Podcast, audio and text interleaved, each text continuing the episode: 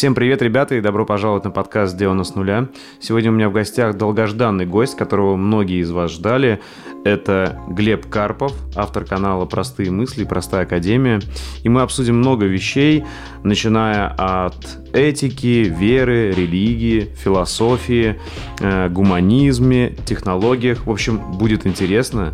Наслаждайтесь подкастом и приятного просмотра и прослушивания. У меня, на самом деле, два сразу вопроса. Первый, вот что именно ты вкладываешь понятие себя создал, потому что э, вот это, как знаешь, две, э, две такие разные линии. Очень часто говорят найти себя, либо создать себя, да? Э, и я раньше очень долго был приверженцем, что себя можно только создать, вот как ты сказал прям.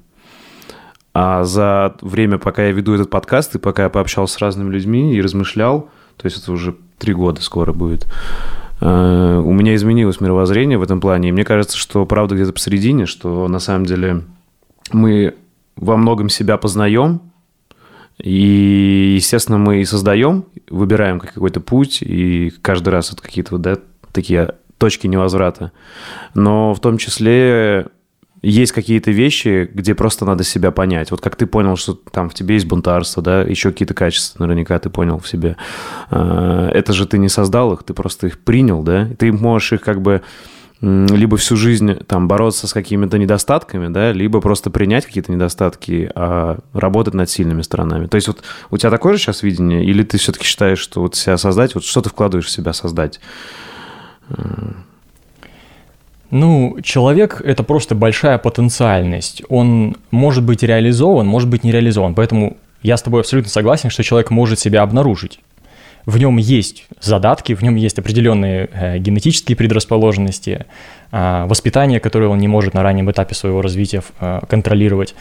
Это то, что э, то носителем чего человек является и что он может развернуть в рамках своей жизни – но точно так же человек себя и создает. То есть я считаю, что у человека есть свобода воли, и что он э, в своей жизни сталкивается с некими реперными точками. Он обнаруживает, э, что э, в какой-то момент ему нужно принять решение, которое очень нелегкое. И именно вот в эти точки, в этих моментах он себя и создает.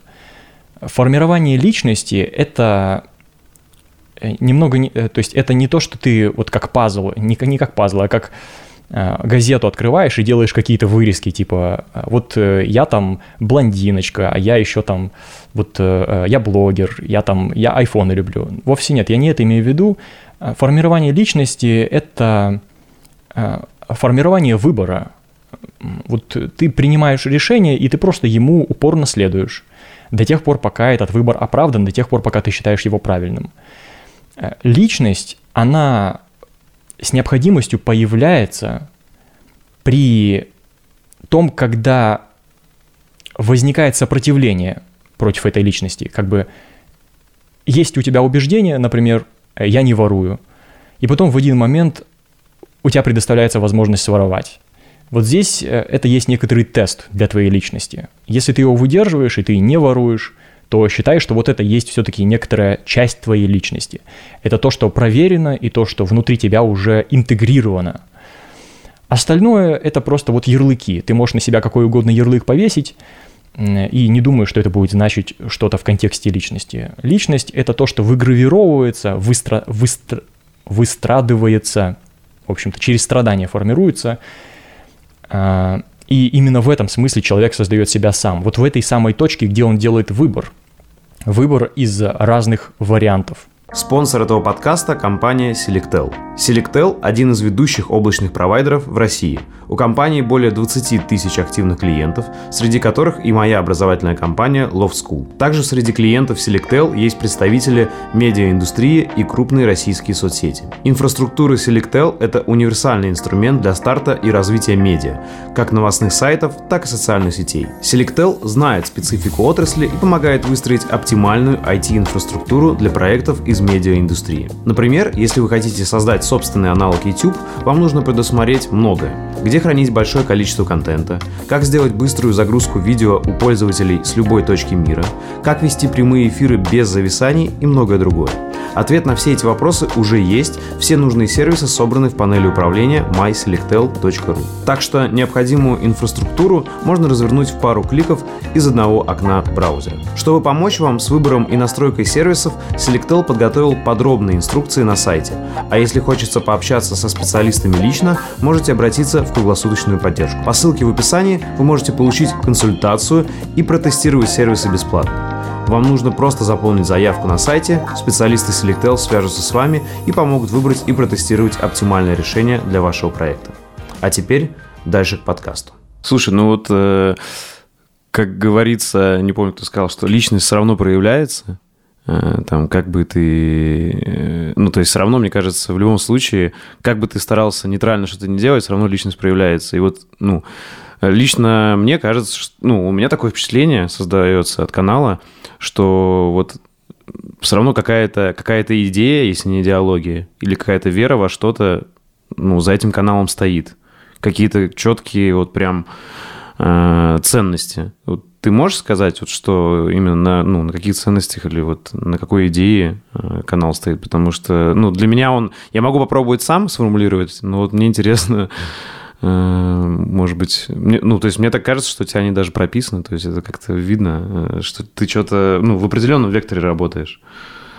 Ну, на самом деле так может казаться, но это совсем не обязательно так. Угу. Дело в том, что даже вот за время существования канала я два раза менял свои позиции, не слишком радикально, то есть это не отличил бы человек, который не знает разницы между этими позициями, но тем не менее а, а, свои позиции я менял. И, честно говоря, я не думаю, что это как-то отображалось на моем контенте. Но общее направление, конечно, есть.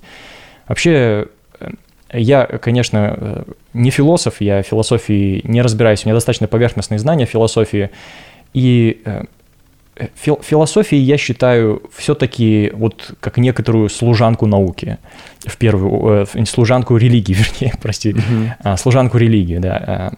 А, и считаю, что философия это, это все-таки путь к высшему типу знания. Вот, может быть, многим, опять же, кто смотрит мой канал, это будет удивительно слышать э, и, и, и справедливо, потому что я об этом особенно сильно не упоминаю. У меня есть, да, весьма специфические убеждения, которые, скорее всего, будут влиять на мое творчество. Все-таки направленность это присутствует. Я человек, если не религиозный, то, по крайней мере, верующий. И э, стараюсь пропагандировать, не совсем верно. Транслировать, да? Транс, да, транслировать свою сущность. Да, я думаю, что это случается непроизвольно, это происходит автоматически. А, наверное, по-другому не бывает. Слушай, это классно, потому что, честно, я вот был уверен, что ты человек верующий. я, тоже, я тоже верю в Бога.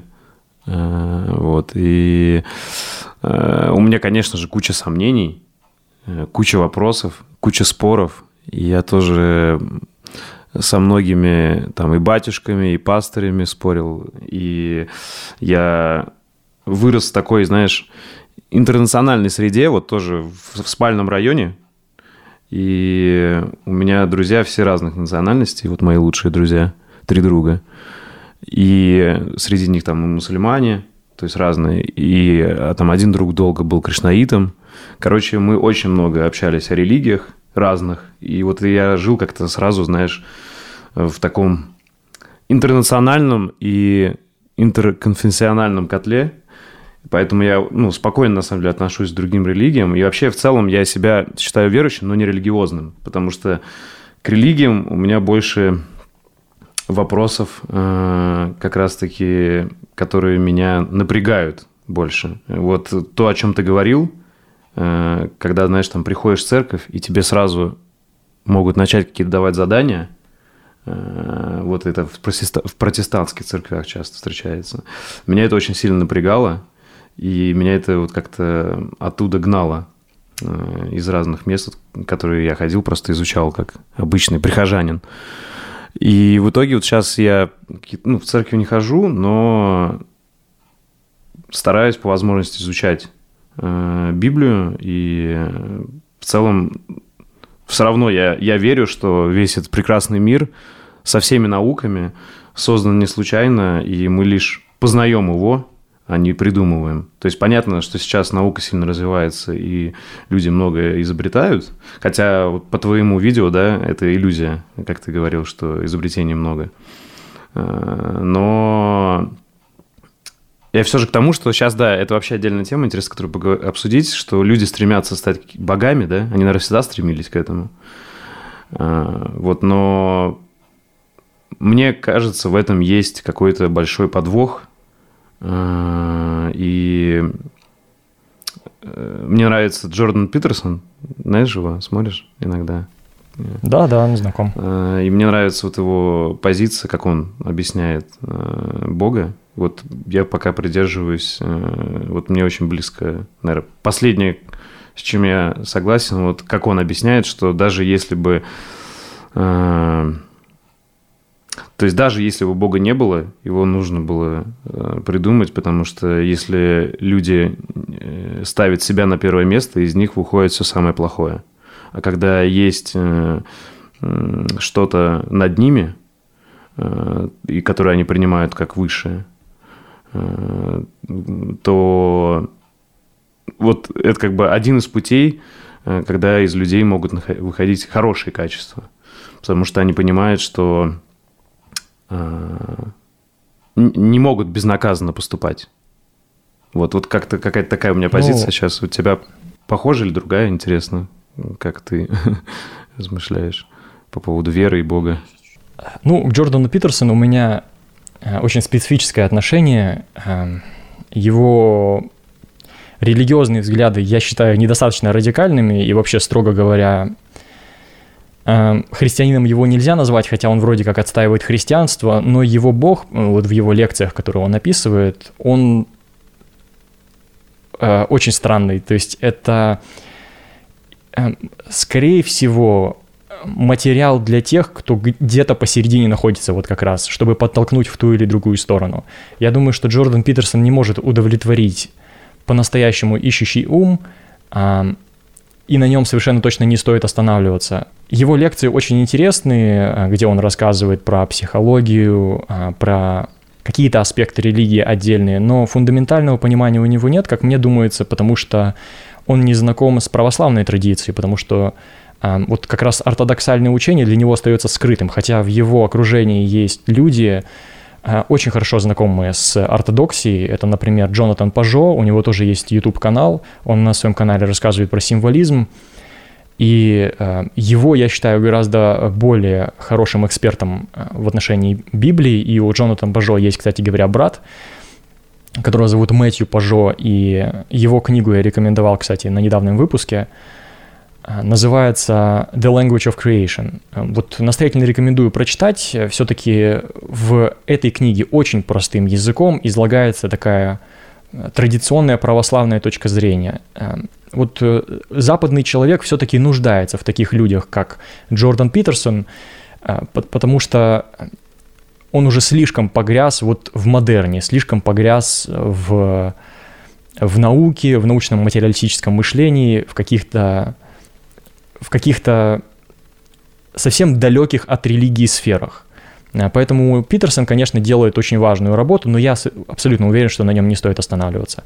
Он недостаточно радикален ни политически, на мой взгляд, Э, ни религиозно, э, вообще практически ни по каким параметрам. Это вот где-то посередине, что-то лайтовое. Его могут воспринимать даже люди левых взглядов и, в принципе, во многом с ним соглашаться.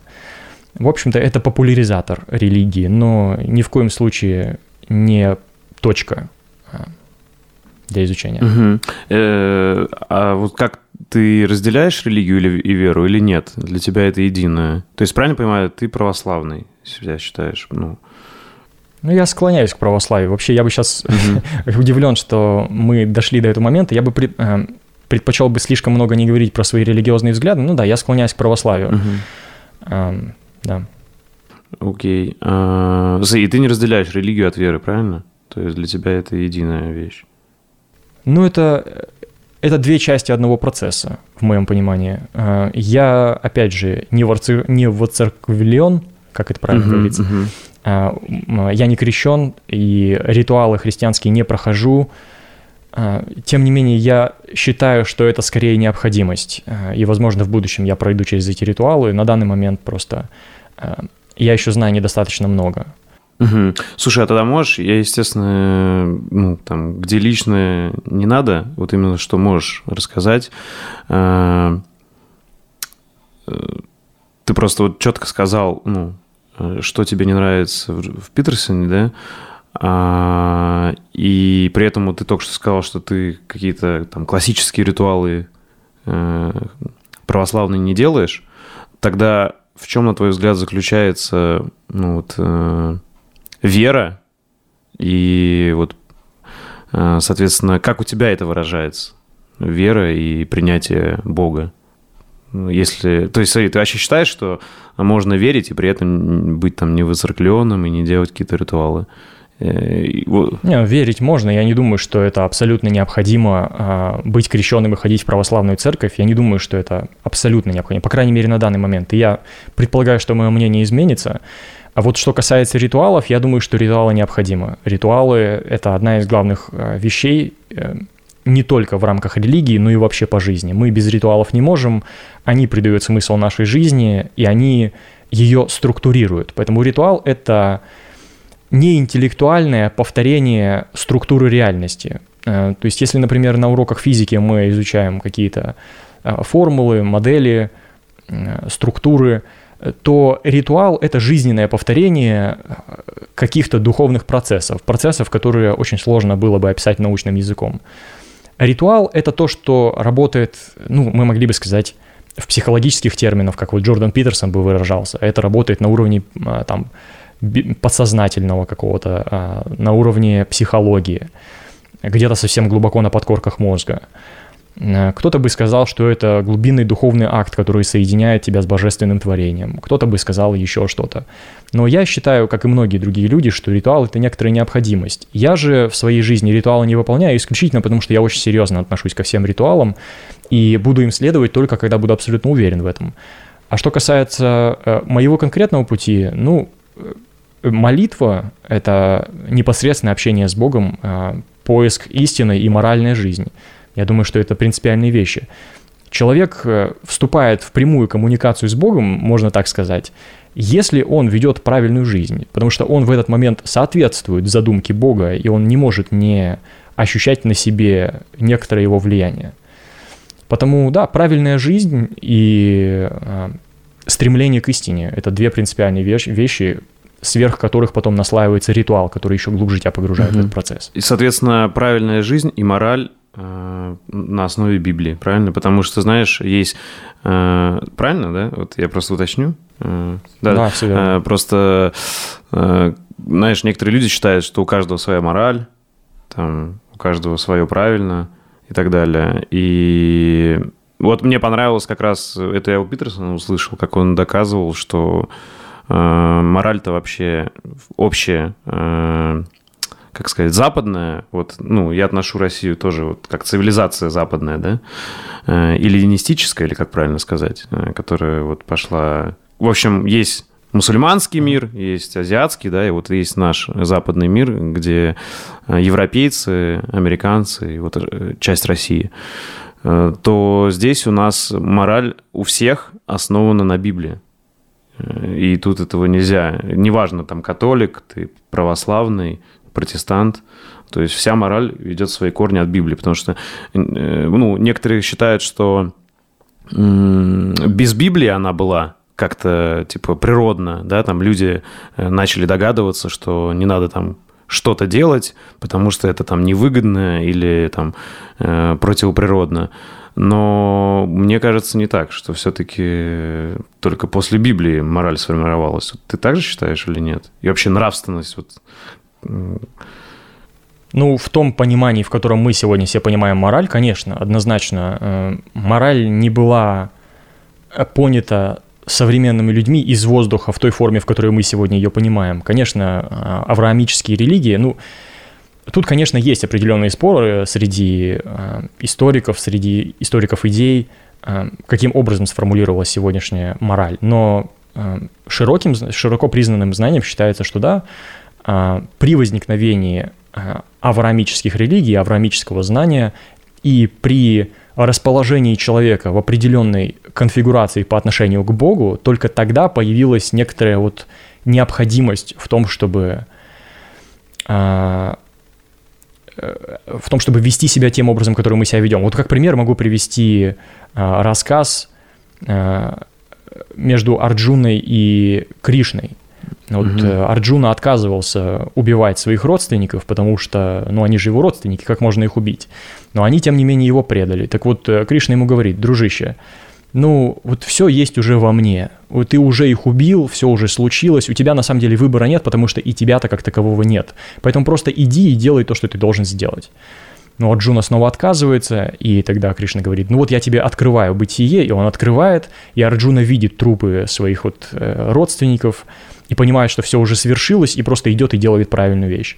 Вот авраамическая э, парадигма здесь принципиально изменяет подход к Э, к тому, какое место в мире занимает человек. Она говорит, что человек находится вне Бога, он является тварным, и более того, он несет некоторую ответственность за свои действия. То есть он может на самом деле не убивать своих родственников, он может а, простить, и а, более того, есть даже некоторые предпочтения, есть а, законы, согласно которым работает реальность, нарушая которые ты выпадаешь из этой реальности, ты впадаешь в ничто.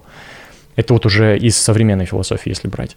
Поэтому, когда мы говорим про множественность морали, ну да, моралей много, и люди могут следовать какой угодно морали, только это не значит, что эта мораль будет работать или что они будут счастливы, используя эту мораль. А, в моем понимании у нас нет достаточно эффективных моделей, даже чисто вот просто на социологическом уровне у нас нет моделей морали, которые бы работали, за исключением авраамических религий. Ну и, возможно, гораздо более архаических форм морали, которые мы уже совсем давно пережили. То есть погрузиться в подобное бытие было бы невозможно для современного человека. Современному человеку даже трудно воспринять христианскую мораль, чего уж говорить о более ранних периодах.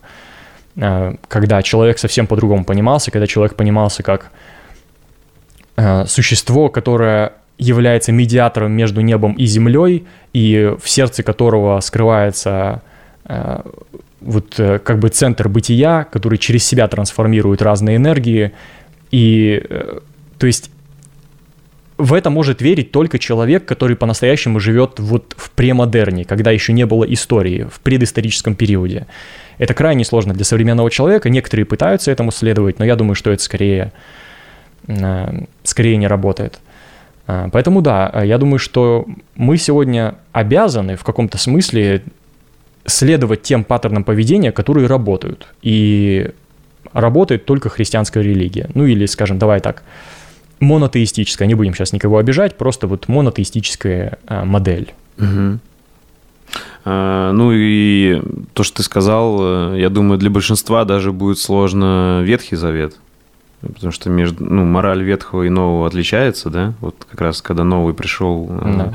и Иисус, то вот мне кажется, наверное, будет правильно сказать, что современная западная мораль основана на Новом Завете больше, наверное. Понятно, в совокупности с Ветхим. Но если брать только Ветхий, да, то там, я думаю, многое будет непонятно и дико для людей э, современных. Ну, Ветхий Завет, он просто фреймворк дает. То есть угу. он говорит о том, как мир был создан, чего кого, а, а Новый Завет говорит, как жить надо. Вот и все. Угу.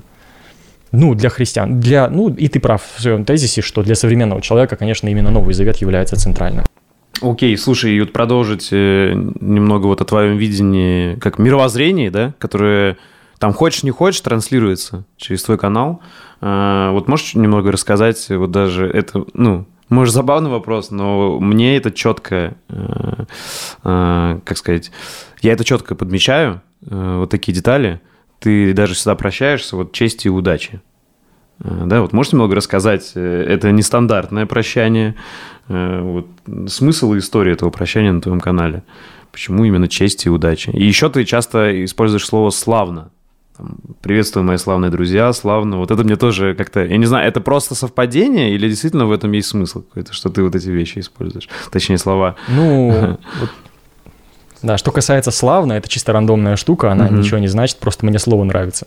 А что касается чести и удачи, э, честь, в моем понимании, и это исключительно моя интерпретация, я ни на что не претендую, я не лингвист и так далее. Честь для меня э, это когда ты честен по отношению к окружающему миру. Вот э, предлагаю как бы зрителям просто подумать об этом, что честь — это когда ты честен по отношению к окружающему миру. А удача — это когда окружающий мир честен по отношению к тебе. Вот mm-hmm. и все. Mm-hmm. То есть это некоторое... Э, я предлагаю людям пребывать в справедливом бытии, в последовательном. Вот как мы могли представить себе значок инь-янь, и вот ну, это совсем уж как бы кустарный пример, но вот нечто подобное, так подобную схему жизни я предлагаю вот э, этим своим прощанием. Угу. Слушай, а это ты откуда-то взял или сам пришел вот к чести и удаче, или это откуда-то вот есть, ну где-то это транс, ну где-то это уже было описано? Вот именно такой подход чести и удачи. Ну, ты знаешь, угу. все, е- все есть ремикс. Ага. Я не знаю, откуда я это взял, но, скорее всего, откуда-то взял. Но вот не помню. Просто это, скорее всего, много разных концепций, идей там плюс-минус слились, и вот получилась такая штука. А больше я это нигде не слышал, да, и... Окей. Okay. Можно сказать, что я придумал сам, но я не уверен. Угу. Предлагаю перейти вот к самому интересному. Вот, э, это сначала общий вопрос, потом у меня есть там поподробнее все. Но вот ты можешь сказать, вот на данный момент, 2022 год, вот твое мировоззрение, как ты видишь, как работает мир, и что, на твой взгляд, вот для тебя не теория заговора, а факт, вот по таким законам работает, там, как сказать, глобальные, глобальные процессы в мире, э, и вот, ну, в этом ты уверен, можешь сказать? Мне интересно, потому что я понимаю, сейчас добавлю, э, ты вот снимал видео, одно из последних, да, там, э, что «Надеюсь, я ошибаюсь», называлось где, в принципе, ага. ты прямо сказал, что ты думаешь, что все идет к глобальному катаклизму, либо к войне. И, ну вот, можешь раскрыть чуть больше об этом? Вот в чем ты реально уверен? А, а, а что ты считаешь наоборот? Знаешь, слишком много внимания к этому, и это далеко от правды. Блин, это сложный вопрос. Во-первых, на него можно очень по-разному ответить. Эм, если тебе интересно вот с точки зрения каких-то политических нарративов, вот как бы кто кем управляет туда-сюда, то это будет один вопрос, ответ. Если на более фундаментальном, то я могу так сказать. Для меня есть всего два направления – к Богу и от Бога. А, те люди, которые следуют Богу, они следуют Богу. Все остальные последовательно падают в бездну. А, и этим на самом деле все описывается. И политические процессы, и социальные, и микропроцессы, и процессы даже внутри твоей квартиры. А, все в мире идет либо туда, либо обратно. Э, друг, третьего не дано. Если как бы э, зумиться э, ближе в какие-то отдельные моменты, там, в политику, например, или в экономику, или во что-то еще. Ну, во-первых, я себя не считаю экспертом по этим вопросам, то есть от слова совсем нет.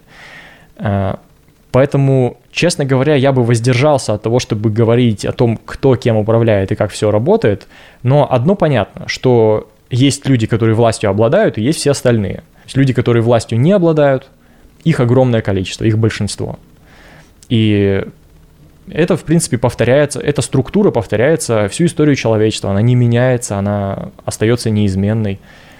Всегда люди более образованные, люди более интеллектуально развитые, генетически определенным образом предрасположенные, с конкретными психологическими девиациями будут управлять простым народом, который больше всего любит просто э, наслаждаться семейным счастьем, например, и который не готов жертвовать многим ради того, чтобы просто править окружающими. Так что, э, наверное, из этого вытекает вообще все. Вся остальная динамика тоже из этого вытекает. Какие-то люди хотят оставаться у власти, а какие-то люди просто хотят, чтобы их в покое оставили. Э, иными словами, есть волки, а есть овцы. И вот волки, они всегда будут овец сжирать, как бы. Э, поэтому всю политику можно таким образом рассмотреть. Если ты не волк, если ты не понимаешь, что ты как бы овца, то, скорее всего, ты овца. Вот волки — это ну, для большинства людей даже недостижимый какой-то уровень жизни, э, недостижимый уровень понимания. И если бы вы услышали, во что верят там люди на высших эшелонах управления, ну, вы бы, наверное, очень сильно удивились. Так что в моем представлении все сводится просто вот к этой базовой простой схеме. Одни люди хотят сохранить власть, а другим людям вообще пофиг на власть. И они хотят только какой-то локальной власти. Вот там быть начальником ЖЭКа или там чего-то еще. Ограничиваются очень простыми э, э, вещами, и амбиций у них не так много. Вот. А есть те, кто просто с самого раннего детства осмысляет в себе эту потребность к власти и реализует ее по полной. И у них, ко всему прочему, есть ресурсы, э, чтобы эту потребность реализовывать. Слушай, какие философские направления и учения твои любимые? Э, я вижу, что на канале ты там стоицизм поднимал, там минимализм, если не знаю, если это можно вынести в какую-то там философскую мысль вообще в целом о том, что вот такая простота, аскетичность в чем-то, да? А, какие-то еще, кроме вот этих вот направлений, есть, которые тебе близки, интересны, ты изучаешь или изучал? Я не могу сказать, что я являюсь приверженцем э, стоической философии. Э, у них есть некоторые очень интересные мысли, но в своей как бы полной данности меня она не привлекает на данный момент. Э, я бы сказал, что мы нашли бы общий язык с традиционалистами, с людьми, которые читали Генона, Эволу, а, Мирчи Элиаде, из таких более современных это Джозеф Кэмпбелл, таких почти постмодернистов. Если брать еще более постмодернистовых а, традиционалистов, это Дугин. И, кстати, Дугин наиболее понятен русскому человеку. А, из таких более, если вы исходите из более, более такого научного типа мышления, а, то можно почитать Кла, а, Клод Левистроса, это антрополог, ну, ровно как и Мирча Элиаде. Э, вот, в общем-то, да, мы бы с, традиционалистами, с традиционалистами нашли бы общий язык. Точно так же нашли бы общий язык с людьми религиозной философии. Как я и сказал, для меня философия – это просто служанка религии. Э, потому вот все, что касается традиционной и религиозной философии, это вот мне интересно. Мне интересна мифология, мне интересен символизм, вот такие дела. Ну, из такого более понятного современному человеку последнее время почитываю экзистенциалистов. Это, ну вот, Киркегор, Ясперс. Ну, Киркегор не экзистенциалист, прям, ну, предшествовал экзистенциалистам, он первый ввел понятие экзистенция. Э, вот конкретно Киркегора можно вообще всем читать, он очень просто пишет, крайне понятно. Эм, ну да, в общих чертах, наверное, вот э, опять же, я себя не назову традиционалистом и вообще не считаю себя экспертом философии, как я и сказал. Э, даже основные труды, которые сегодня заставляют там читать э, на факультетах философии, я не все прочитал. Может быть, даже большую часть не прочитал бы. Но какие-то основные взгляды у меня все равно есть. Не уверен, что я готов их отстаивать. Тем не менее, вот определенная направленность все-таки присутствует. И она такая традицион, традиционалистского толка. Мне кажется, она, э, именно традиционализм современному человеку может быть полезен именно вот э, в форме Юлиуса Эвола. Вот мне Юлиус Эвола очень близок, например. Хотя уже не так близок, как я начинаю приближаться сейчас больше к христианской философии. Тем не менее, именно с него у меня началось, начался большой интерес к традиционализму. Угу. Слушай, как ты вообще, что ты думаешь по поводу, ну, в кавычках, новой этики и в целом наоборот, нетрадиционных э, течений, которые сейчас, ну, в принципе, мне кажется, доминируют. В том, что, ну, у меня был подкаст, э, один из прошлых, когда мы просто общались на темы э, того, что, в принципе, традиционалистом не как философом, а просто как человеком какого-то традиционного уклада жизни – даже если ты не религиозный человек, просто, грубо говоря, если ты просто предпочитаешь э, э, следовать каким-то традициям, э, как жили твои предки в чем-то, и не то, что, знаешь, кого-то угнетать, как часто традиция, тради... ну, мне кажется, часто людей традиционных взглядов э, упрекают в том, что там, знаешь, там, типа, э, феминистки упрекают в том, что как будто они угнетали uh-huh. женщин, как будто там люди меньшинств э, говорят, что вот их притесняли и так далее. То есть, соответственно, это такая, значит, становится как будто уже наоборот.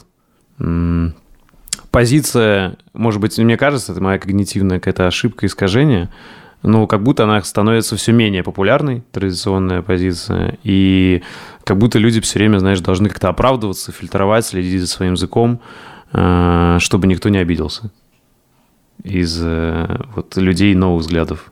Ну, э, такая тенденция, конечно, наблюдается. В моем понимании история всегда движется налево, и в этом смысле здесь повторяется как раз-таки вот та схема, которую я озвучил до этого, я сказал, что есть всего два пути к Богу и в бездну. Вот то, что ты сейчас озвучиваешь, это вот как раз-таки есть э, прямая дорога в бездну. Как бы я никому не навязываю свой взгляд, вы можете свои, э, свое мнение самостоятельно сформировать, но я себе этот процесс именно вижу, вижу именно таким образом. Что касается традиционализма и его притеснения, и можно ли просто практиковать традицион, традиционный образ жизни и при этом не быть традиционалистом, ну, Э, нет, нельзя, э, потому что традиция, она на то и традиция. Просто, хорошо, традиция это вообще сама по определению, это определенный образ жизни. Это не что-то, что берется из, э, из твоего поведения. Твое поведение берется из традиции. То есть традиция это определенный образ жизни, образ мысли, образ бытия. Э, это совсем другая парадигма. То есть вот то, как мы сегодня большинство людей мыслит, они мыслят из парадигмы модерна или, из, из, или меньшинство из парадигмы постмодерна. Э, две эти вещи принципиально различаются. Вот если вы поговорите с человеком модерна, например, с коммунистом или фашистом или капиталистом, а затем поговорите с постмодернистом, вы заметите некоторый качественный переход к принципиальному другому типу сознания. Вот то же самое можно сказать и про человека традиции. Там человек себя совсем по-другому осмысляет. Это принципиально новый образ жизни. Потому нет, нельзя практиковать традицию и не быть традиционалистом. Э, это многофакторная вещь. Э, ровно точно так же, как трудно быть традиционалистом и жить в городе, например. Все, э, все очень сильно переплетено. Я могу сказать, что я не практикую традиционный образ жизни, но я являюсь э, э, последователем отчасти последователем э, философии традиции. То есть я понимаю, что такое традиция на интеллектуальном уровне, но каким-то образом заставить себя проживать традиционный уклад невозможно. Потому что нельзя искренне верить, например, современному человеку в то, что он есть медиатор между небом и землей, потому что сегодня нет неба и земли, есть космос, есть нету верха и низа, есть просто пространство, да, э, пространство даже время, понимаешь, нет пространства как такового. И, в общем-то, мир сегодня это, это формулы, э, математика и так далее, в каком-то смысле не имеющие никакого отношения к нашему непосредственному ежедневному опыту. Потому нельзя э, до конца ассоциироваться с традицией, а когда мы говорим о том, чтобы практиковать э, традиционный образ жизни, вот э, то, что нам все представляется, там, семья и так далее, ну, это вот просто мы нашим нутром чуем, что неплохо бы участвовать в чем-то адекватном, хотя бы периодически. И ну, вот создаем семью, например, да, это некоторый способ воссоединиться все-таки с, э, с базовой структурой бытия, вот как я себе это вижу. Брак это именно оно и есть, единение мужского и женского на самом фундаментальном уровне.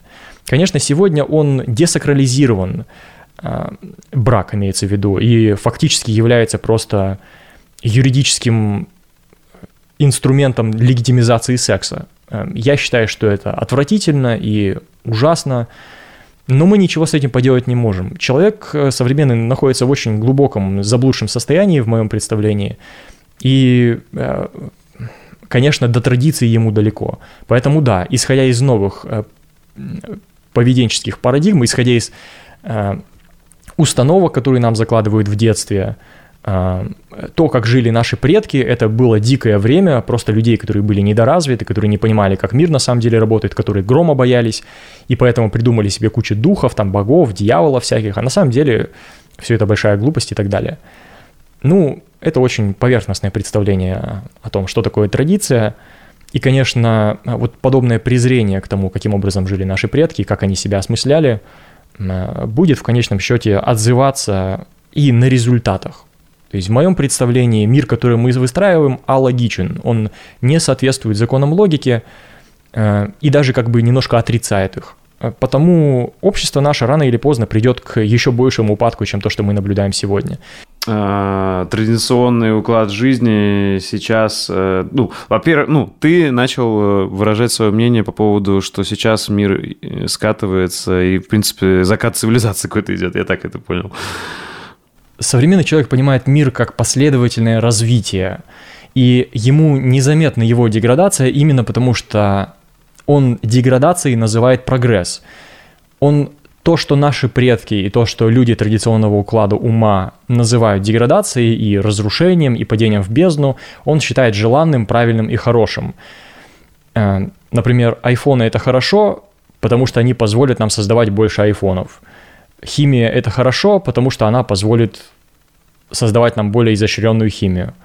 А, копать землю хорошо, потому что так мы сможем копать землю еще больше и так далее. То есть это вот некоторый дискурс внутри себя, он изолирован от традиционного типа мышления.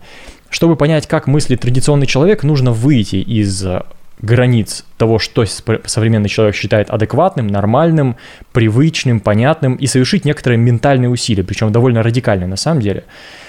Э, оно не случается автоматически, нельзя просто стать традиционалистом, нужно выйти из своих привычных башмаков и вступить в башмаки человека, который мыслит принципиально иначе.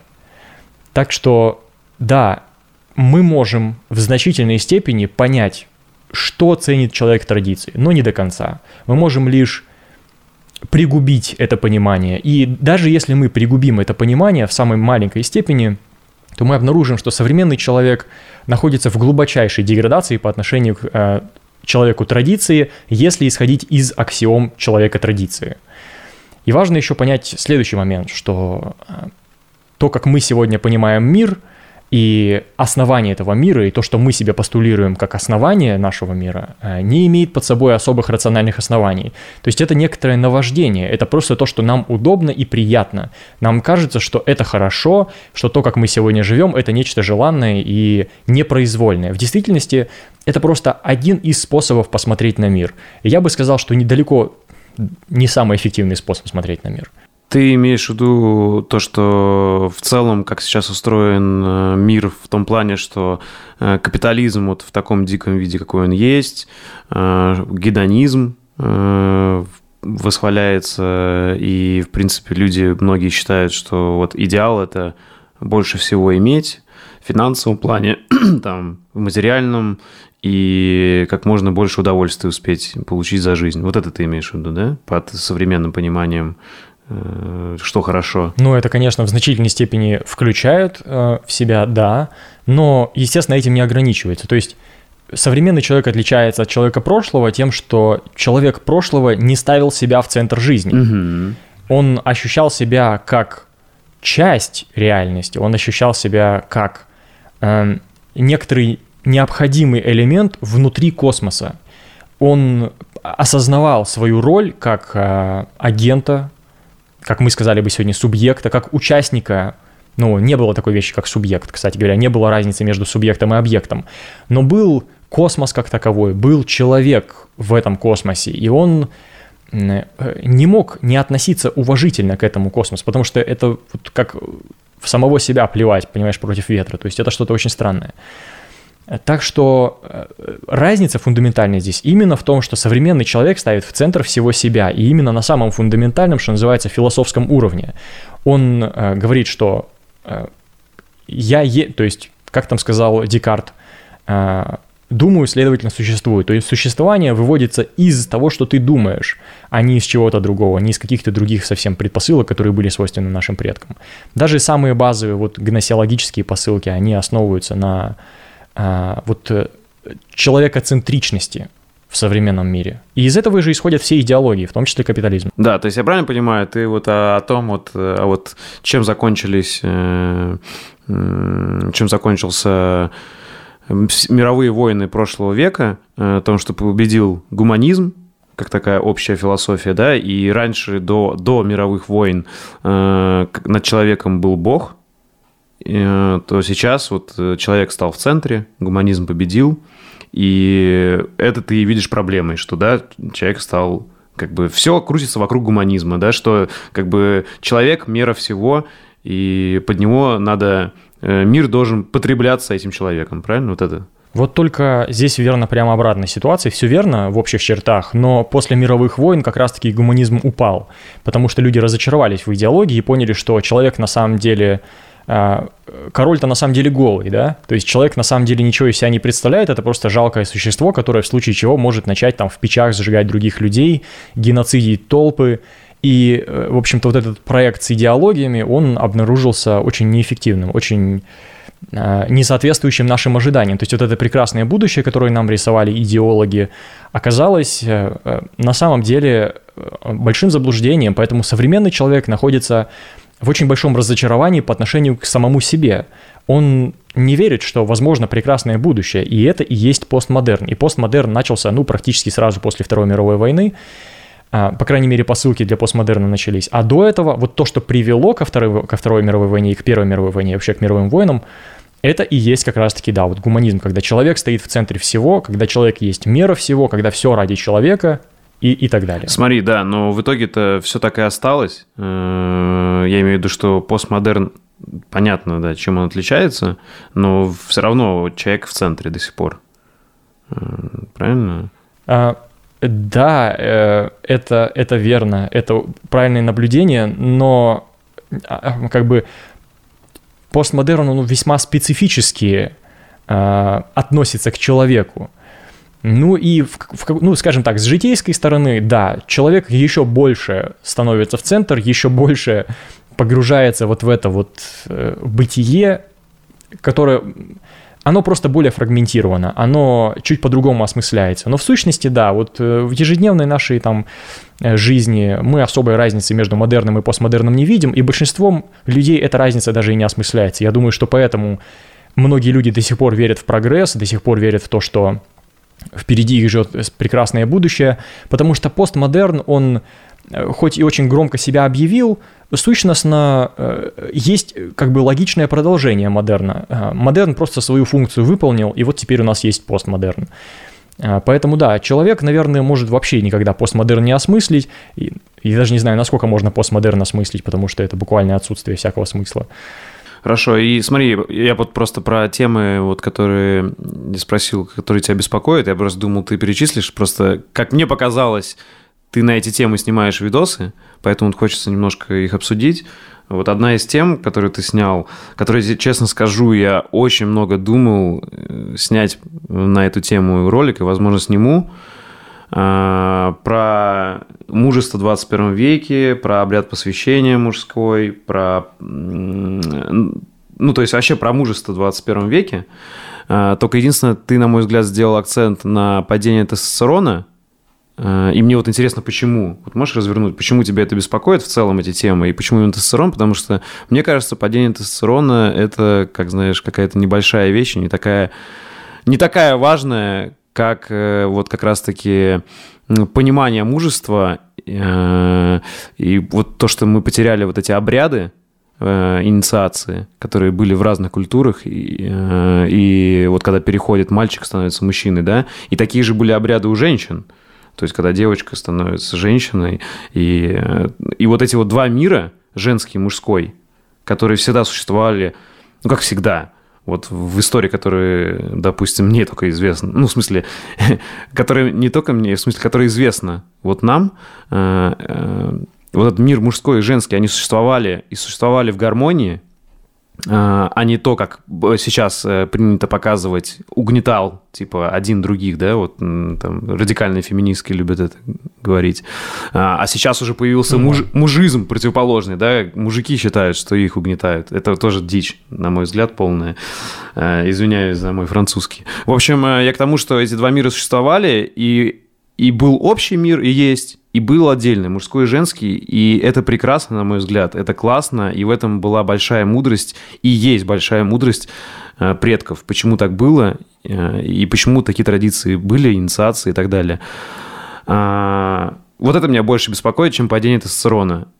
А, вот э, у тебя так, ты просто хотел, знаешь, как сказать, через тестостерон зайти, чтобы люди вообще на этот вопрос вышли, или ты считаешь тестостерон тоже очень важным? Почему тогда? Потому что, на мой взгляд, тестостерон, смотри, можно спокойно жить и с каким-то другим там уровнем тестостерона, э, то есть не обязательно, э, и особенно если ты ведешь интеллектуальный образ жизни, мне кажется, ты неизменно э, у тебя тестостерон будет меньше, чем у человека, там, допустим, спортсмена по единоборствам или человек, который каждый день физическим трудом занимается, да, то есть вот, я эту тему высказался, интересно, что ты думаешь? Ну, во-первых, что касается темы Э, ритуалов и так далее. Я об этом частично говорил в видео про мужество, основное, которое, которое на основном канале «Простые мысли», «Мужество в 21 веке». А второе видео про тестостерон, которое ты упоминаешь, может быть, ты их вместе смешал в одно, э, оно именно посвящено тестостерону. Я не уверен, что это нужно с необходимостью смешивать. Я тут с тобой разделяю вот, мнение. Э, но у всего есть границы, так скажем. Все-таки тестостерон, как некоторая биологическая данность, необходима для того, чтобы сохранять базовую структуру общества. И почему это так? Ну, потому что мы сегодня говорим о гипогонадальном уровне тестостерона, когда у мужчин вообще буквально уже все совсем уж плохо, когда нужно делать гормон-заменительную терапию мужчинам 25-летнего возраста. Это не обязательно а, а, плохо, но это плохо в том случае, если мужчины не получают своевременную помощь и, э, и так далее. То есть это приводит к тому, что мужчина просто не может нормально существовать. А, чтобы просто было понятно, тестостерон у мужчин завязан со всем видом возможностей, э, со всеми возможными патологиями. Например, с депрессией, с тревожностью, с невозможностью достигать, с плохим настроением, с чем угодно. То есть мужчина с низким тестостероном будет гораздо просто менее продуктивен. И мы это говорим на самом базовом уровне. А, но задача мужчины в том, чтобы быть продуктивным. Вот выражаясь кустарно современными словами, в том, чтобы быть продуктивным. Он делает вещи, он реализовывает потенциальность мира в некую конкретность. Поэтому у него должна быть очень сильная воля. Он должен буквально сминать под собой реальность. Как же он может это сделать, если у него низкий тестостерон? А, второй момент заключается в том, что мужчина в моем представлении должен подчинять женщину. Он не может реализовывать свою мужественность в рамках отношения мужчины и женщины, если женщина ему не подчинена. И я сейчас не говорю о базовом а, подчинении или вот о том, как вот ты сейчас описал карикатурно подчинение мужчины, э, женщине мужчине, вот э, таким э, как палкой, да, вот ну-ка, жена, иди сюда, я тебя бить сейчас буду, или что-то в этом роде. Я вовсе не это имею в виду, а то, что мужчина должен обладать настолько сильной волей, настолько мощным духом, что одно лишь его присутствие внушает некоторую э, некоторое восхищение со стороны женщины. Она не может не подчиниться. У нее, что называется, коленки слабыми становятся. Такое чувство может вызывать только мужчина, который э, реализован, который достаточно силен, чтобы так стоять и так смотреть. Это же э, комплексные вещи, они не могут возникать из воздуха. Это то, что э, испаряется из тебя, это то, что ты радиируешь как бы, эм, излучаешь в окружающий мир. В общем-то, это подделать нельзя. Потому, э, и, естественно, тестостерон оказывает на это решающее влияние. Не самое главное, наверное, но все-таки решающее.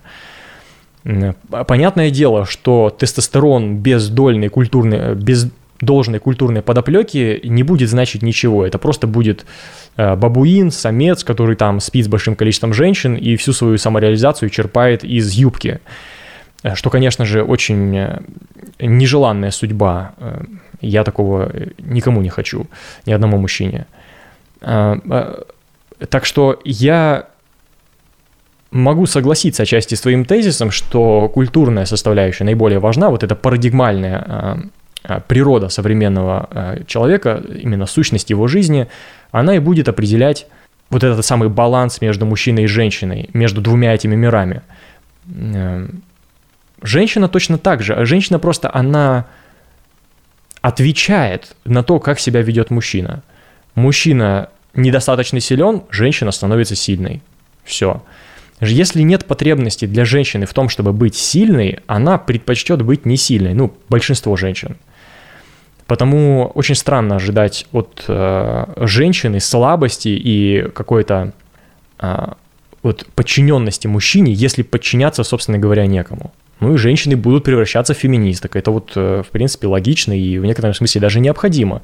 Это определенное лекарство от э, дисбаланса в мире. То есть, э, когда мы видим что-то непонятное, нужно понять, что это непонятное чем-то объясняется.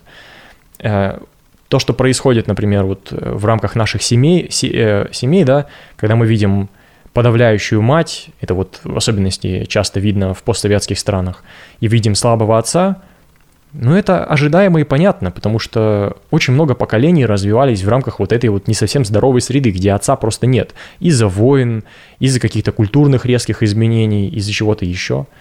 Но женщина не от хорошей жизни становится сильной. А, мы с тобой просто оба сняли видосы вот на похожие темы. У тебя вот называется «Темная сторона успеха», у меня вот я сделал документалку про моду на саморазвитие.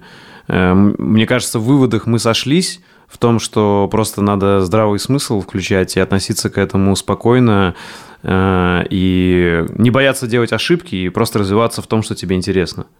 Примерно такие выводы наши общие вижу. А, в чем единственная разница? Ты делал акцент вот там на небольшой процент а, там, популяции психопатов, которые, э, э, которые очень харизматичны, и за которыми многие идут и пытаются повторять за ними, и у них это никогда не получится. А, а я вот больше сделал акцент на том, что э, люди тупо следуют моде, э, читают какую-то книгу по саморазвитию или какую-то привычку вырабатывают, не понимая, зачем им вообще это надо. То есть, э, в принципе, э, это никаких противоречий этому нет. Э, но правильно, просто что хотелось у тебя, от тебя услышать, ты согласен с тем, что есть вот эта вот нездоровая часть, когда люди начинают просто тупо Э, следовать каким-то привычкам и что-то делать, читать э, какие-то книги по саморазвитию, вообще не понимая, зачем им это нужно, и у них больше каша в голове, чем э, какие-то полезные информация. И это может больше вреда приносить, чем если бы он всего этого не делал, а просто не знаю, делал по утрам зарядку, кушал правильно и не парился вот о каких-то книгах, которые на него давят и которые он не успевает прочитать. О, это очень многофакторный вопрос. Ну, в общих чертах я, конечно, согласен, что современный человек, я бы просто не стал эксклюзивно э, здесь применять это к сфере саморазвития. Я бы сказал, что вообще все, э, все сферы нашей жизни подвержены вот этому эффекту, который ты описываешь. А современный человек просто потерян я думаю, тут не нужно обладать слишком большой гениальностью, чтобы это обнаружить. Человек просто хаотично делает какие-то штуки. Ему хочется обрести некоторую цельность и принадлежность к чему-то большему, чем он сам. Вот э, встречается он ему на пути саморазвития, и он такой, о, я буду эффективный, саморазвивающийся суперчеловек. Замечательно.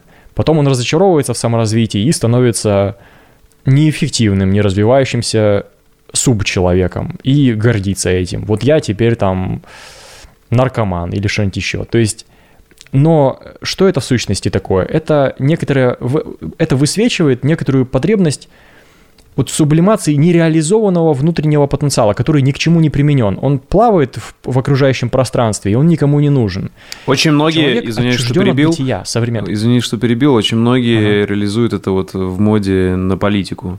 А, да, то есть как-то пытаются да, быть в курсе однозначно. всей политики и как будто влиять на нее. Как будто. Однозначно. Это одна из вот таких способ, способов, один из таких способов сублимации. Э, однозначно политика, саморазвитие, иногда даже религия э, играет такую роль. То есть, когда человек приходит к вере не самостоятельно, не сознательно, не потому что в этом есть некоторый смысл, глубоко осмысленный сами, самим человеком, а вот просто повинуясь какому-то течению. И в действительности, если вот смотреть исследования, есть всего две группы верующих людей, которые вот э, в исследованиях систематически различаются. Это intrinsic religiosity и э, extrinsic religiosity, то есть внутренняя религиозность и внешняя религиозность. То есть когда человек становится религиозным по причинам вот социального одобрения, это extrinsic religiosity. А, а, а когда ты внутри себя осмыслил некоторую необходимость в том, чтобы быть моральным, вот это intrinsic. И систематически положительные эффекты от религии есть только у людей, которые сами осмысленно пришли к религии. Точно так же, мне думается, можно э, сказать про абсолютно любую сферу. Когда человек идет в политику, потому что это прикольно, это интересно, это молодежно, на митинг сходить. Или, например, когда он идет в Государственную Думу, потому что там власть, там деньги или что-то еще. Это совсем э, по-другому а, совсем отличается от того, когда человек идет в политику, потому что он внутри себя выносил и выстрадал некоторую необходимость, витальную жизненную необходимость присутствовать там, потому что там его жизнь, там его зов. Он не может без этого жить. Он только там может самореализоваться – и, конечно, это доля абсолютного меньшинства людей. Большинство людей думают, что они относятся к этой категории, но большинство людей к этой категории не относятся. Потому что прийти к этому пониманию можно только через глубинную, страшную, а, неприятную трансформацию, когда ты отвергаешь то, что тебе навязывало общество, когда ты отвергаешь а, привычные стандарты и становишься собой – и ты можешь даже принять те стандарты, которые сегодня постулируются обществом. Почему бы и нет? Это очень даже вполне себе эффективные стандарты. Но ты делаешь это не потому, что общество так сказало, не потому, что вот есть некоторая мода на тот или иной э, феномен, а потому что внутри тебя это созрело и родилось. Поэтому, да, я думаю, что просто современный человек сходит, ходит с этой неудовлетворенной потребностью постоянно. Она его всюду присутствует. Нет никакого смысла, даже в его работе нет никакого смысла. Если наши предки, например, выращивали картошку и понимали, что, ага, я вот эту картошечку славную скормлю своим детишкам любимым, то современный человек сидит в пятерочке, продает эту картошку человеку, которого он не знает, и не знает, откуда пришла эта картошка, и выполняет он, в общем-то, механизм. Это человек-механизм, который э, не знает, куда он идет, зачем он идет, зачем ему деньги нужны на выживание. Вот, в общем-то, хаос, э, туман жизни, который практически ничем не оправдан. Это страшно. И поэтому он ищет реализации где-то еще. Часто в сектах, например, или вот э, на тренингах, конечно. Это вот э, то, что, вот, это то, что может удовлетворить современного человека. Я же свою деятельность вижу слегка иначе. Я все-таки рассматриваю ее именно как инструмент, который можно точечно применять человеку, который уже знает, чего ему нужно от жизни. Остальные просто отсеиваются со временем, конечно, потому что они понимают в один момент, что саморазвитие как таковое не способно удовлетворить их внутреннюю пустоту. И они идут на поиск чего-то еще. Ну и дай бог, чтобы они вернулись потом ко мне и с новым взглядом посмотрели на мой материал. Не как через какую-то идеологическую призму, которая удовлетворяет их э, э, внутреннюю несостоятельность, а вот, э, как-то уже как некий конструктивный элемент внутри их продуктивных жизней. Как ты считаешь, современный маркетинг, особенно нейромаркетинг, э, инструменты манипуляции и пропаганды в купе с Big Data э, близки к тому, чтобы или уже знают людей больше, чем они сами себя понимают. И, соответственно, это грозит свободе воли э, человека – Э, и потому что ну, ее может просто не стать, потому что так работает э, маркетинг, что ты вечно хочешь того, что, что другие задумали, чтобы ты это хотел, да, ну, как в бойцовском клубе, грубо говоря. Э, либо же это просто инструменты, и свободу воли у человека невозможно забрать. Вот ты как считаешь? Ну да, а свободу воли у человека нельзя забрать, потому что это будет конец света. Это и будет вот э, время страшного суда. а, вот в этой самой последней точке, когда исчезает последняя возможность для реализации свободы воли, когда всякое твое решение уже предопределено, и у тебя нет возможности выбрать между злом и добром, а, тогда и наступают вот последние времена, что называется. А, я думаю, что мы еще не пришли к этим временам. Я думаю, что у человека еще есть свобода воли, он может выбирать, и будет еще, у него будет эта возможность выбирать некоторое время.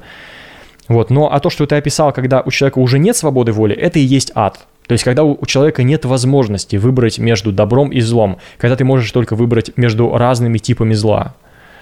Вот. Это ужасно. Я думаю, что мы к этому постепенно движемся, да. Потому что э, если бы мы могли выбрать между двумя мирами, э, и наша главная задача это увеличение власти и увеличение ресурсов, которые нам подконтрольны, то мы выбрали бы мир, в котором э, у людей меньше выбора, Э, в сравнении с миром, где у людей меньше, э, больше выбора.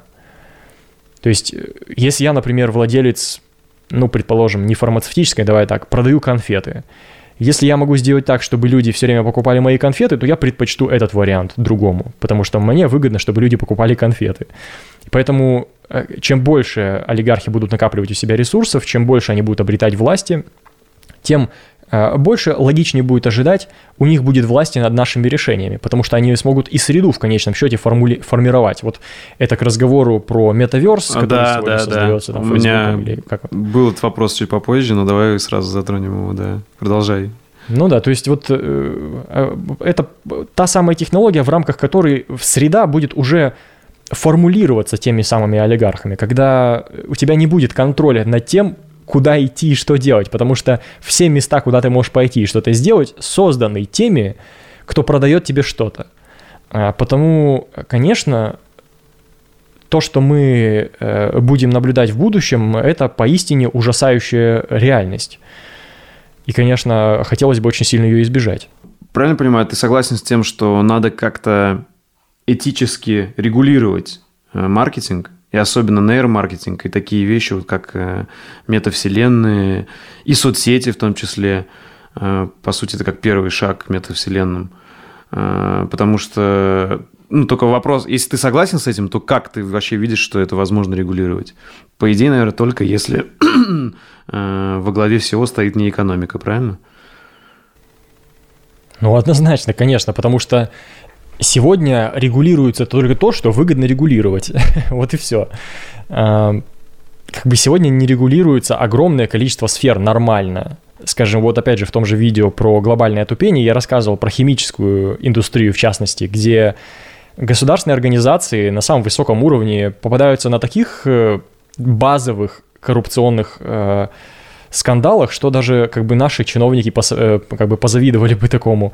В общем, ну, конечно, регулировать нужно, естественно, это абсолютно э, сегодня должно у нас в приоритете быть, но я хочу обратить внимание, что не только метавселенные и социальные сети нуждаются в регулировании, вообще все нуждается в регулировании, то есть э, у нас столько проблем, столько проблем с регулированием, что вот так вот просто даже осмыслить и 90% того, что мы сегодня имеем, не регулируется. Это, ну, по крайней мере, не, недостаточно регулируется.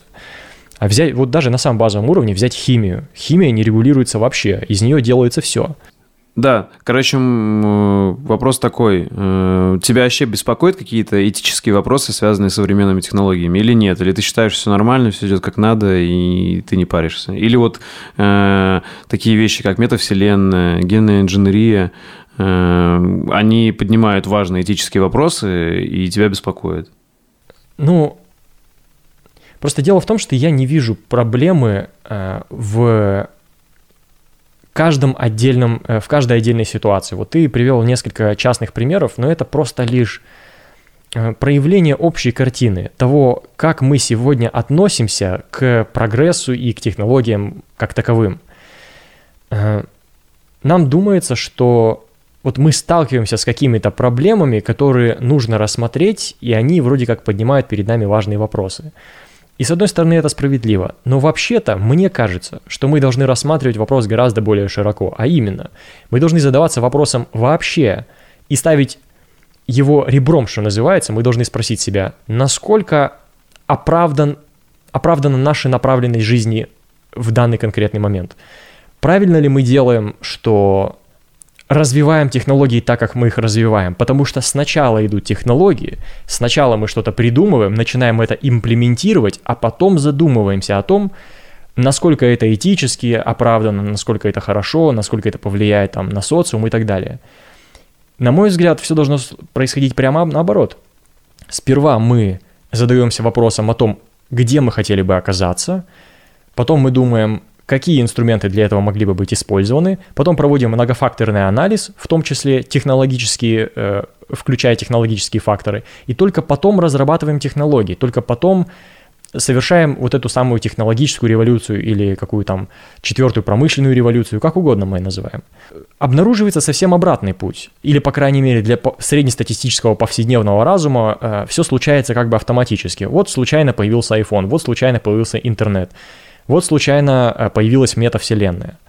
Я думаю, что, во-первых, это фундаментально неправильный способ э, смотреть на вещи, раз.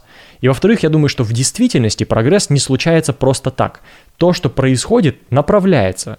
То есть есть только некоторое количество ресурсов, которые мы можем выделить на развитие. А, и они направляются государственными институтами. Например, интернет появился не случайно. Он разработан военными министерствами США.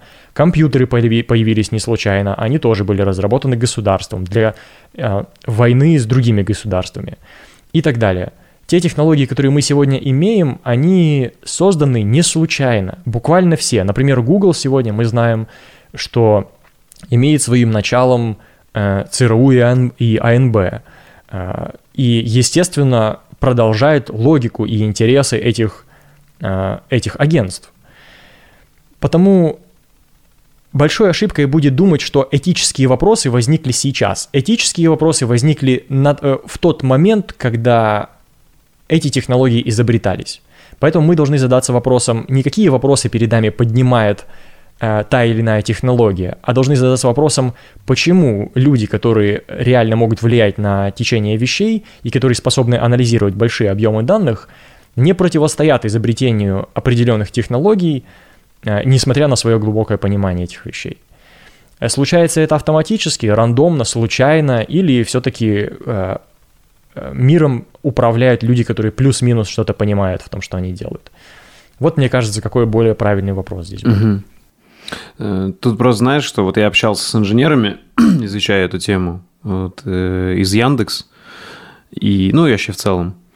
И тут мнение какое у инженеров и у людей, кто отставит их точку, что ну, нельзя э, изобретателю, инженеру, программисту, ученому ставить какие-то рамки, иначе он ничего не изобретет. То есть он должен вообще абсолютно без рамок думать, изобретать. И вот уже когда изобретет, тогда уже, если что там... Ну, то есть, он, то есть у них позиция такая, всегда отделять э, вот, творца от его творения, Э, и он не должен думать э, об этических вопросах, он просто должен создавать, иначе он ничего не создает. Но, как я понимаю, ты с этим не согласен. Ну, категорически верно? не согласен. Все-таки наоборот, что... сначала он должен думать. Я категорически создать. не согласен, да. потому что э, инженер уже находится внутри системы, систему кто-то создает. Есть, например, институт какой-то, государственный или исследовательский или что угодно.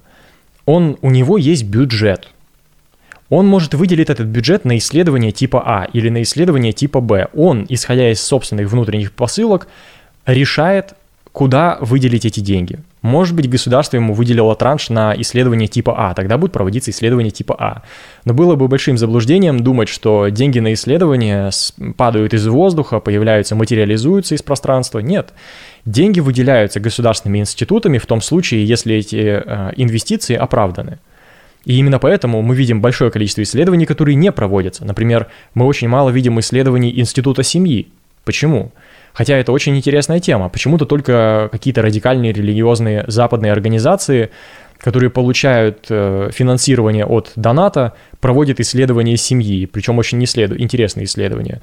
Западные, допустим, исследователи э, озабочены этим вопросом, но не настолько глубоко, насколько им можно было бы озаботиться. Вот эти все министерства и так далее. Почему эти вопросы не изучаются? Ну, возможно, потому что это не принципиальный момент. А, с другой стороны, как бы ученый может спокойно себе получить деньги на изучение этой конкретной сферы жизни и придумать что-то новое, изобрести какой-то новый э, метод исследования и так далее. Но только в том случае, если он будет помещен в эту среду изначально. Либо по меньшей мере среда должна предполагать, какого типа ученые попадают э, в, ну, то есть в сферу исследований. Вот поэтому, да, я категорически не согласен с этой логикой. Я бы сказал, что как раз-таки обратное верно. Сначала формируется потребность в исследовании, а потом формируется исследование. Например, сегодня сказали, ну, физика это очень важно. Ну вот все изучают физику. Компьютеры это очень круто. Все изучают компьютеры. Мы хотим полететь на Марс. Вот выделили кучу денег, чтобы полететь на Марс. Ну, э, а я вот, например, думаю, что все это не важно, что важно, например, мораль изучать или что-нибудь в этом роде, или там, ну, как бы я сейчас назвал очень рандомную вещь, тем не менее могу набросать десятки примеров э, сфер исследований, на ко- которые сегодня нуждаются в большем внимании, чем то внимание, которое мы им уделяем. И, соответственно, э, при формировании вот этого исследования сразу должны закладываться этические вопросы и возможные последствия, если эти изобретения будут использованы во вред. Да, конечно, и Правильно? должны регулироваться организации, которые занимаются подобными исследованиями. Вот почему мы, например, позволяем Фейсбуку а, проводить исследования на своей аудитории о том, как они, как они манипулируют эмоциями. Ну, вот это уже какая-то фашистская история пошла, понимаешь? То есть это ненормально, это нездоровая штука. И любому человеку, который понимает историю человечества, знает, что это ненормально. Тем не менее, мы сегодня зайдем на PubMed, и мы прочитаем несколько исследований от Фейсбука, которые рассказывают и э, хвалятся своими достижениями о том, как они могут манипулировать политическими и эмоциональными э, какими-то, э, короче, политическими убеждениями и эмоциональными состояниями людей. То есть нам необходимо регулировать mm-hmm. все эти вещи. И, слушай, это по этой я правильно понимаю, по этой причине тебя нет в соцсетях личных, да? Ты только, ну, только, грубо говоря, проекты свои ведешь в соцсети, а ничего личного не выкладываешь. Потому что ты не хочешь, чтобы твои данные... Слушай, да мои данные уже проанализированы всем, кем можно. Я знаю, что мои данные проанализировали знающие mm-hmm. люди из спецслужб двух стран. Так что а, как бы я думаю, что я уже давно не секрет, уже давно, давно, давным-давно зацифрован и так далее. Меня это не волнует. Но как бы просто влияние психологической социальных сетей не самое лучшее, потому я стараюсь лишний раз там не сидеть, у меня по расписанию я захожу только по 6, после 6 часов, чтобы ответить на сообщения. И рекомендую всем поступать ровно так же, потому что социальные сети — это в значительной степени штука нездоровая. Она нездоровая по дизайну. И вот эти этические вопросы, которые мы сегодня, о, а как же так? Батюшки мои, неожиданно обнаружилось, что социальные сети плохо на нас влияют. Ребята, об этом знали создатели социальных сетей с самого начала, потому что они создавались таким образом. А можешь чуть, э, чуть раскрыть? Э, ты имеешь в виду то, что по дизайну нездорово, то, что все видят э, всех и следят, то есть такого в природе не может быть, и это неестественно, что типа у тебя глаза за чужой жизнью? Я сейчас говорю об очень банальных вещах. То есть мы можем, мы можем э, с разных сторон рассмотреть эту проблематику и указать на очень криповые штуки в рамках дизайна там, тех же социальных сетей э, и их сотрудничество со властями и так далее, и так далее. Это все не принципиально. Ну, вот то, что будет понятно любому человеку, это баналь, банальное дофаминовое привыкание. Типа ты заходишь в социальные сети, какой-нибудь ТикТок, и сидишь там целый час. Хотя просто когда ты рационально это осмысляешь и думаешь, господи, что же я там делал, э, ты понимаешь, что это просто э, безумие, что ты, это тебе не свойственно. Но на самом деле тобой просто очень умело проманипулировали. Это произошло не случайно, вот на что я указываю. Ты там сидишь именно потому, что тобой манипулируют. Понял, согласен. Но, к сожалению, вот ты как-то считаешь, что возможно абсолютно без социальных сетей сейчас жить? Или, или вот я просто вижу, что можно социальные сети использовать тоже как инструмент. Допустим, вот я увлекаюсь фотографией, я туда захожу вдохновляться, вдохновляться фотографией. Э, вот именно профессиональной, который мне ну, нравится. Я по думаю, по что... хэштегам определенным или по каким-то пабликам. Я думаю, что дозированно можно пользоваться социальными сетями. Просто для этого должен быть достаточно зрелый ум.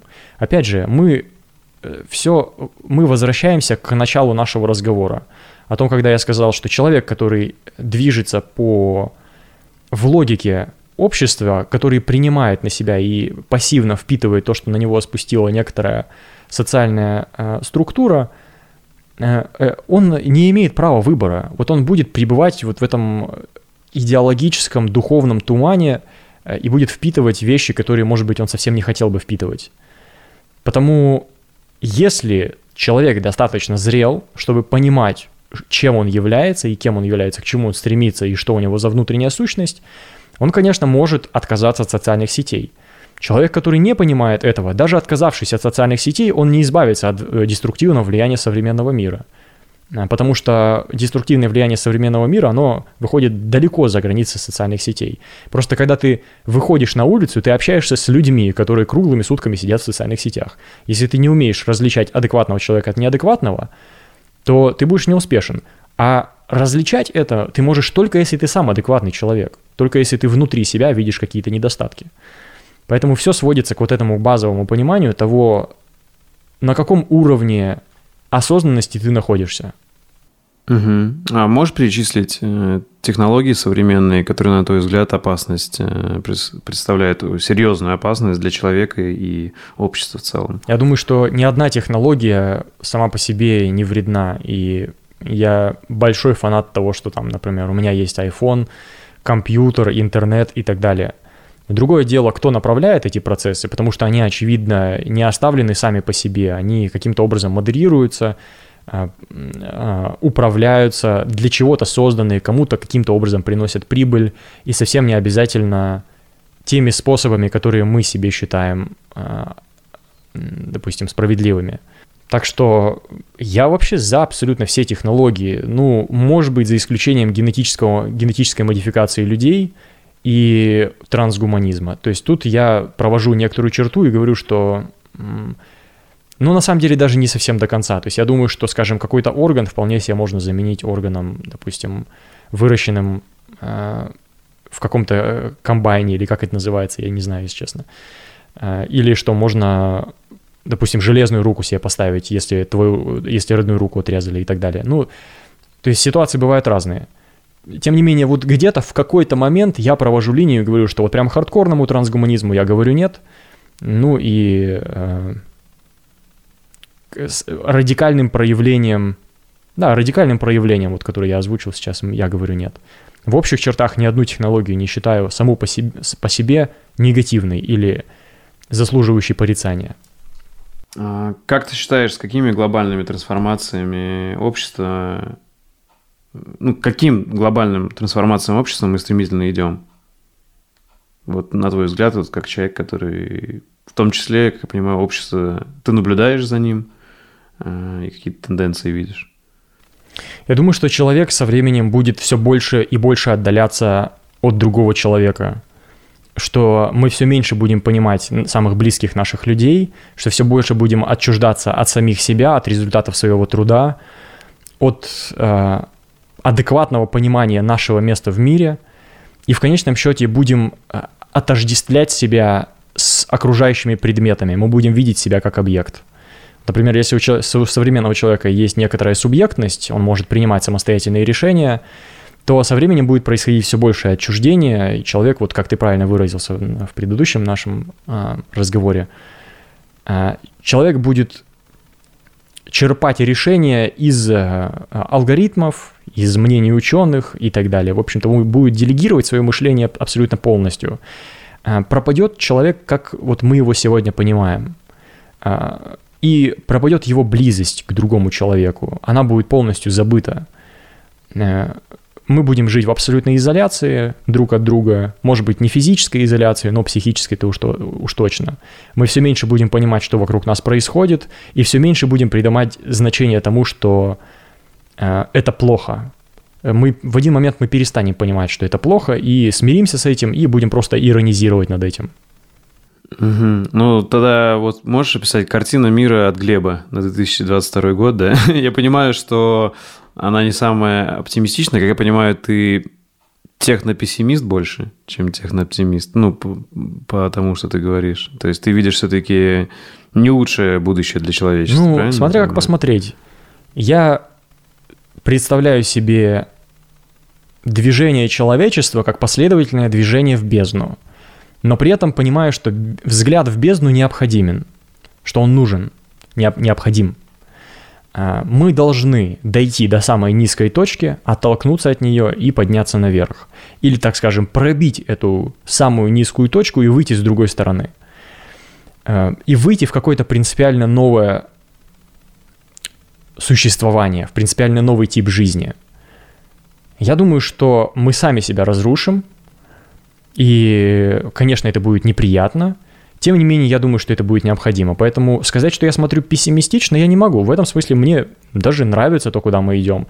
Я думаю, что человек, который идет туда с открытыми глазами, и он понимает, что он перед собой видит, тьму, бездну, ужас, кошмар, и э, абсолютное свое одиночество перед э, лицом этой беспроглядной бездны, э, то для него это может быть даже что-то желаемое. Наконец-таки погрузиться в это вот и выйти живым ну, то есть я правильно понимаю, ты к тому, что вот о чем был твой ролик э, «Лучше бы я ошибался», что ты считаешь, что будет либо какая-то новая война глобальная, либо какой-то катаклизм, и это уже настолько скоро, что даже ты уже готовишься к этому. Там вот ты рекомендовал закупать еду, там, провизию. Это все второстепенные далее. вещи. Я не думаю, что это принципиально. Вполне возможно, что да, а, будет какой-то конфликт, а может быть и не будет.